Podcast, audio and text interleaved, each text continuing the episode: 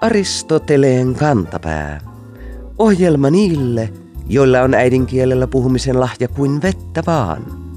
Fraasit ja totutut sanontatavat ovat käytännöllisiä välineitä kokonaisten ajatusten ja sävyjen välittämiseen. Niiden kanssa kaikkia ei tarvitse luoda alusta saakka sanasta sanaan, kun voi käyttää tuttua ilmausta. Mutta jos tämmöisessä ajatusklimpissä käyttää epähuomiossa väärää sanaa, merkityksen muutos voi olla suurempi kuin yksittäisen sanan kohdalla. Kuulijamme nimimerkki Tomu Majakovski löysi lokakuun loppupuolella malliesimerkin tämmöisestä vaihtelusta Iltasanomien sivuilta. Jutussa kerrottiin Ruotsin prinsessa Birgitasta muun muassa tämmöistä. Viikon sitaatti. 82-vuotias prinsessa karkotti synnyinmaansa Tomut jo 57 vuotta sitten. Nimimerkki Tomu Majakovski tuumii prinsessan tekemisiä. Yleensä tomut karistetaan jaloista, mutta ehkäpä prinsessan muutto kotimaastaan vaatii peräti tomujen karkottamista. Kun puhutaan synnyinmaan tomujen karkottamisesta, toiminnassa alkaa olla maasta karkotuksen tunnelma. Lukija jää miettimään, minkä sortin maanpetoksen synnyinmaan tomut ovat synnyinmaalle tehneet, kun seuraukset ovat näin vakavat. Eikö olisi kannattanut edes harkita muita rangaistusmuotoja mokomalle tomulle ennen kuin tuomitaan maanpakoon? Ei ole tomullakaan helppoa.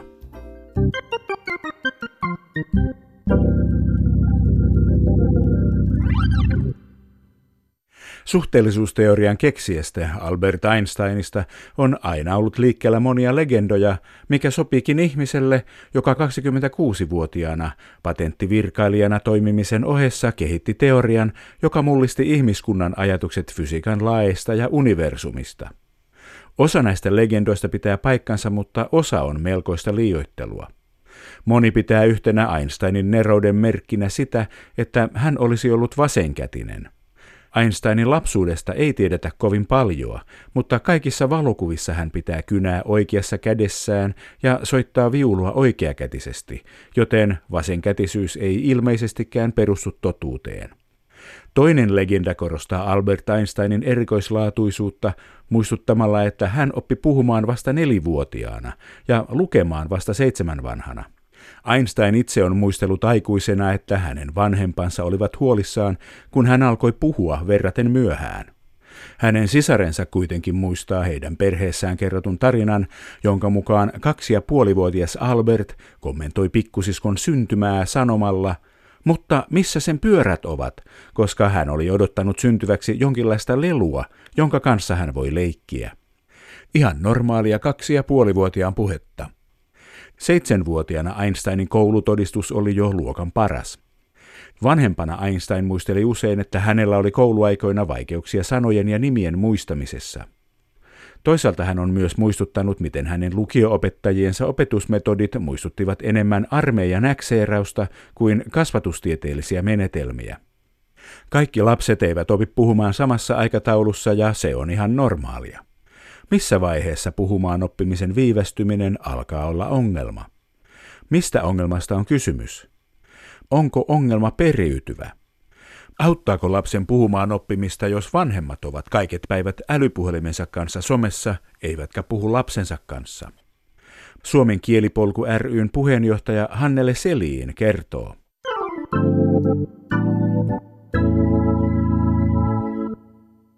Suomen kielipolku ryn puheenjohtaja Hanneli Selin. Ensin haluaisin kysyä pari tyhmää kysymystä. Ennen vanhaan meillä oli semmoinen kätevä termi kuin dysfasia. Kukaan ei tiennyt, mitä se merkitsee, mutta se varmaan liittyy jotenkin johonkin vaikeuteen ja puheeseen.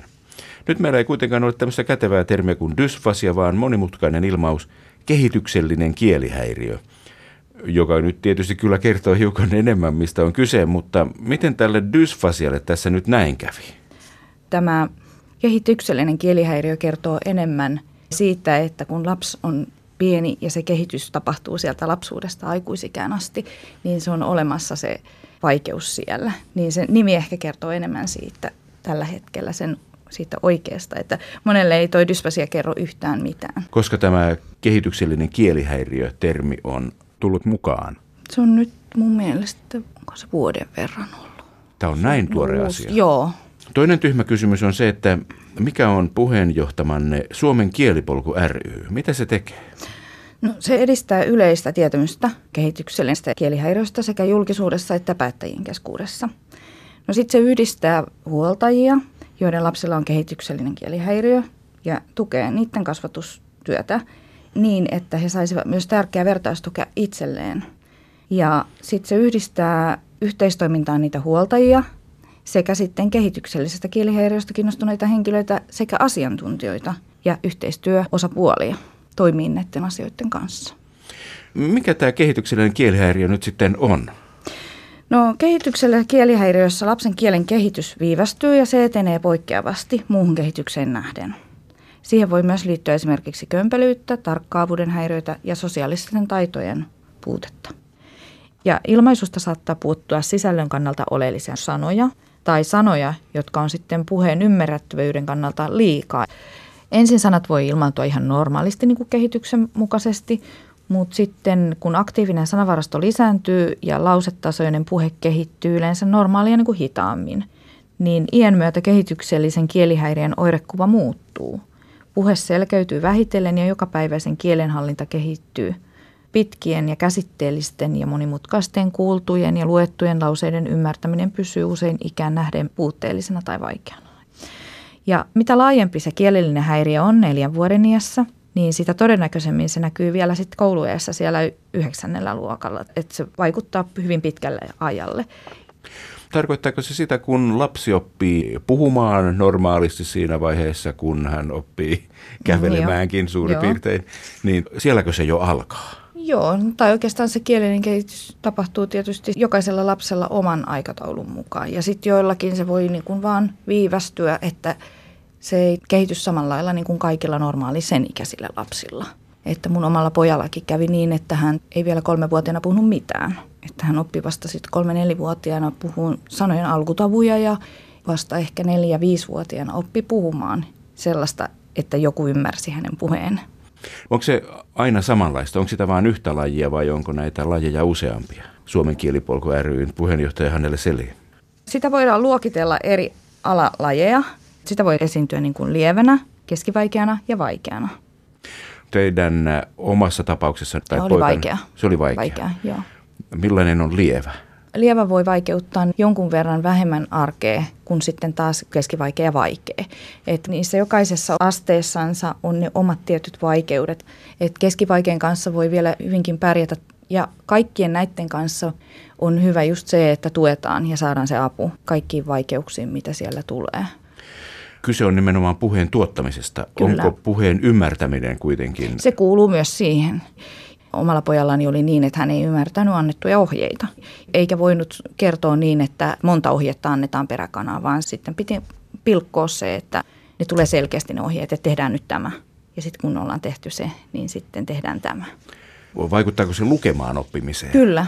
Ja kirjoittamisen Kyllä. oppimiseen? Joo. Lukiessa voi mennä kirjaimet esimerkiksi väärään järjestykseen ja se vaikeuttaa sitä lukemista, koska siinä ei ymmärrä sitä tekstiä. Tai sitten se muokkautuu se teksti erilaiseksi. Kun kielen idea on outo, niin sitten se lukeminenkin on outoa toimintaa. Onko kehityksellinen kielihäiriö yleinen vaiva?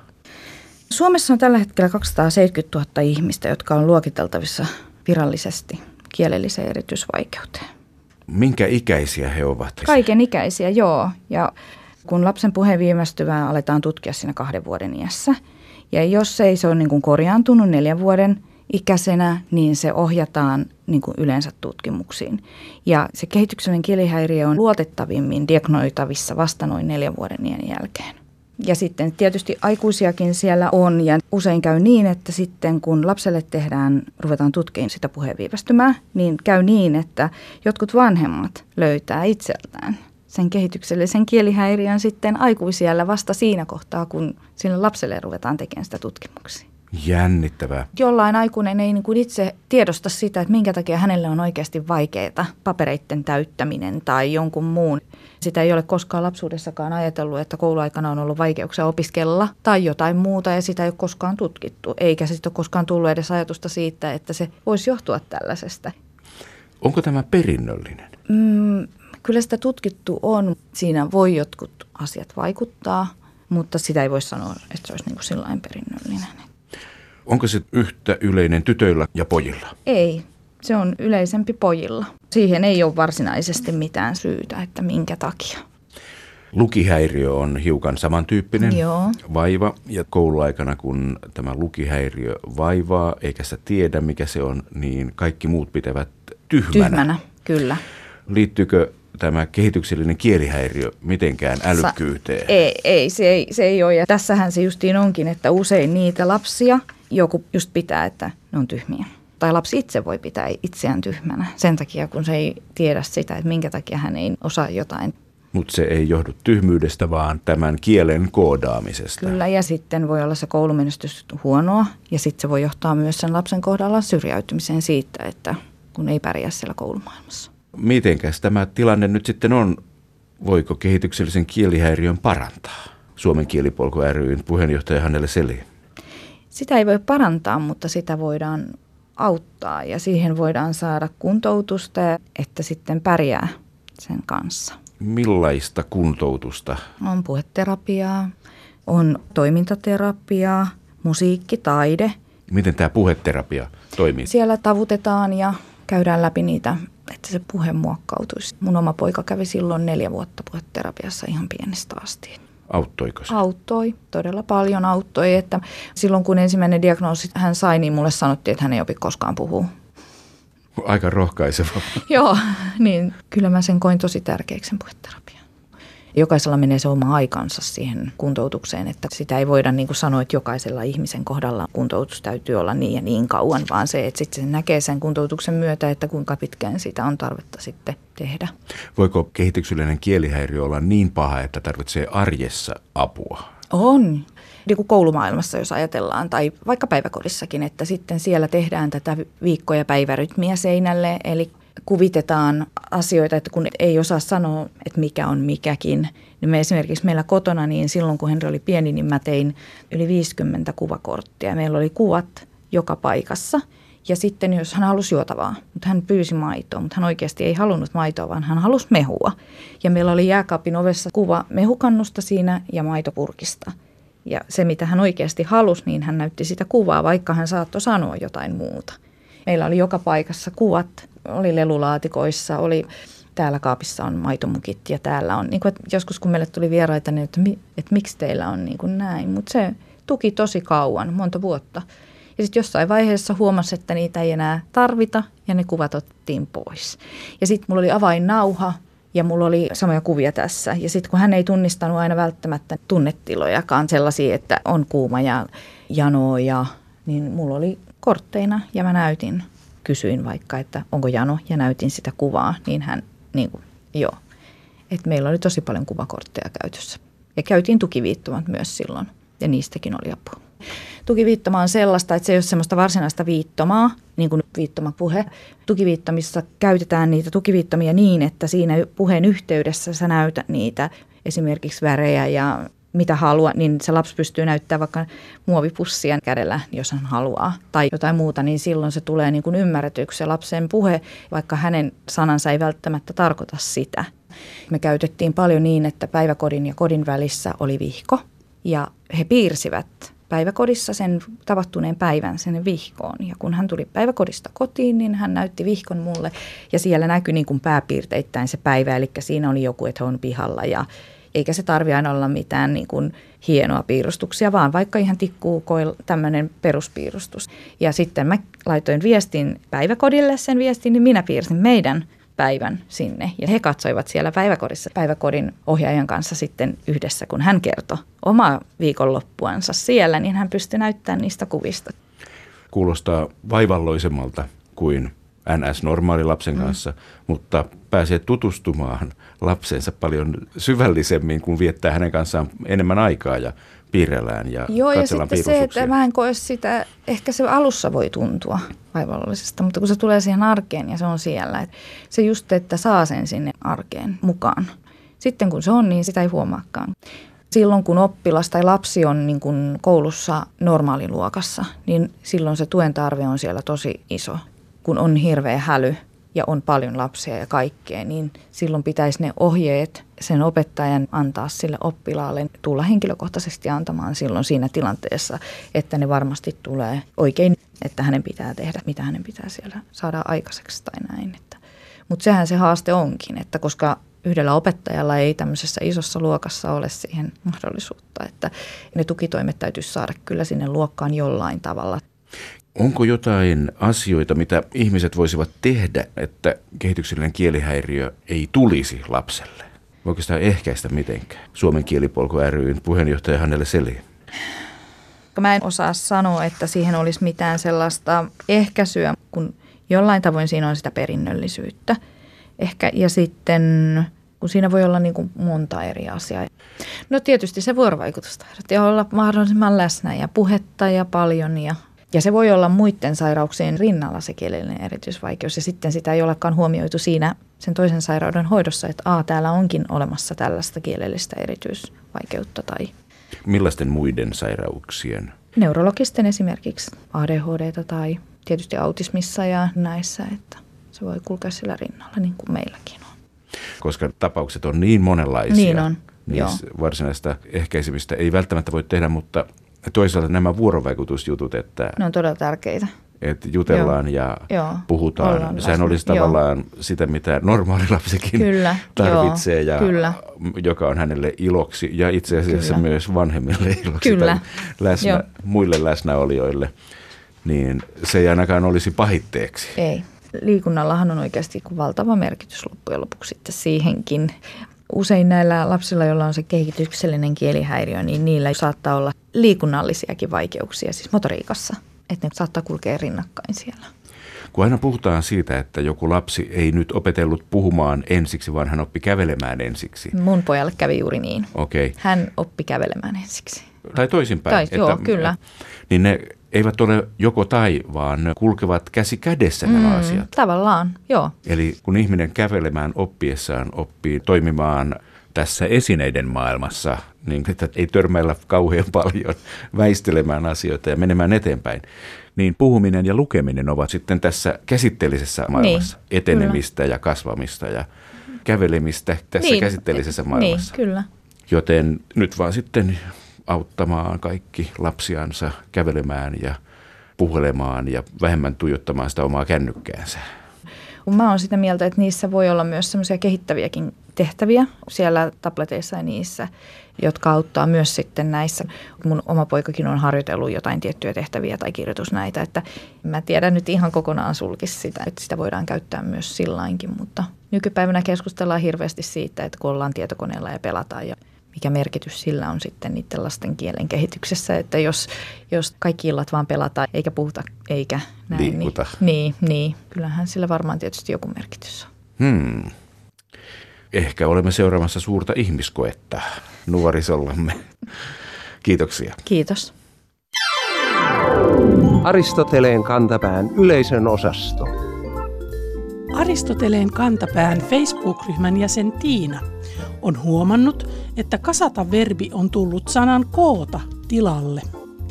Tiina oli hankkinut osina tulleen tuotteen, jonka ohjevideossa puhuttiin sen kasaamisesta. Asia unohtui häneltä, kunnes sana tuli uudestaan esille, kun uutisissa kerrottiin hallituksen kasaamisesta. Aristoteleen kantapääkin on huomannut, että kasaaminen on yleistynyt puhekielessä tarkoittamaan samaa kuin kokoaminen. Kirjaimellisesti ymmärrettynä kokoamisessa osista muodostuu kokonaisuus ja kasaamisessa vastaavasti saadaan aikaan kasa. Koota verbi on johdettu taipumattomasta sanasta koko, joka tarkoittaa kaikki, täysi, melkoinen. Mutta miltä näyttää teltta, joka on kokoamisen sijasta kasattu? Huolellisesti sanoja lauseeksi kokoava käyttää koota verbiä kuvaamaan asioiden keskittämistä, koostamista ja keräämistä kokonaisuuksiksi. Kasata verbin hän varaa asioille, josta saa kerättyä kasoja. Esimerkiksi ministereitä ei kasata keoksi, vaan kootaan hallitukseksi.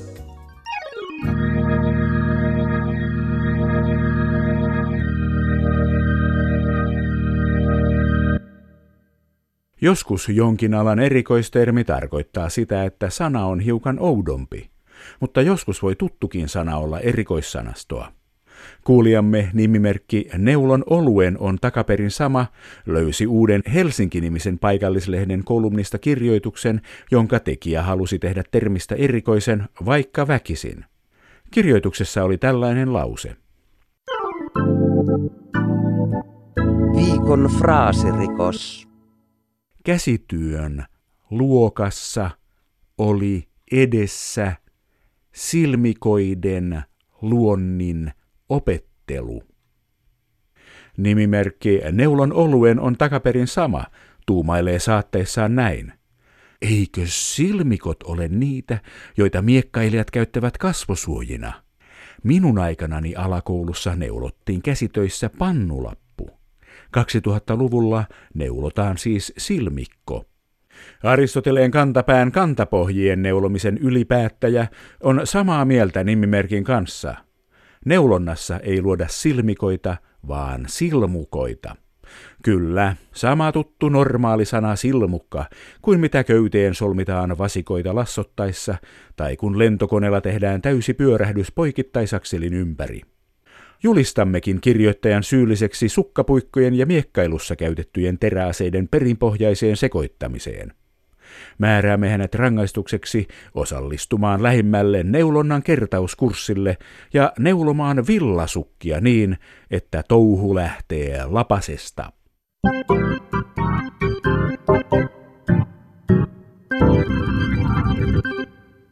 Miten kuvata sanoilla erilaisia liiketaloudellisia prosesseja?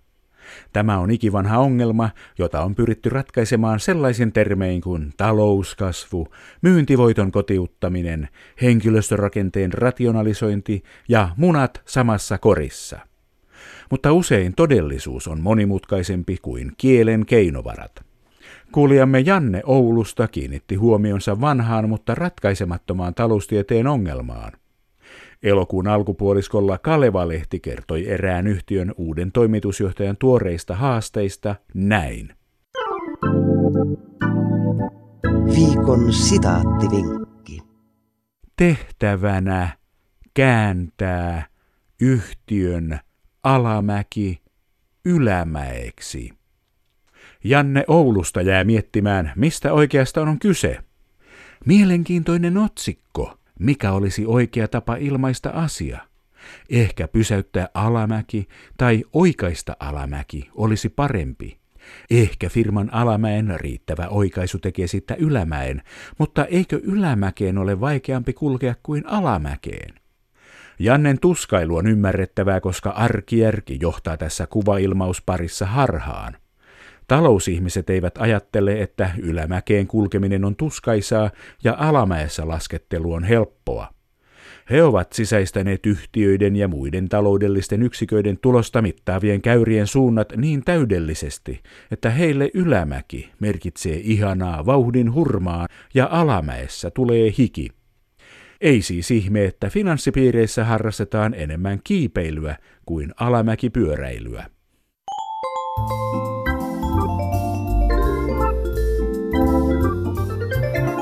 Kerro Aristoteleen kantapäälle, mikä särähtää kielikorvassasi.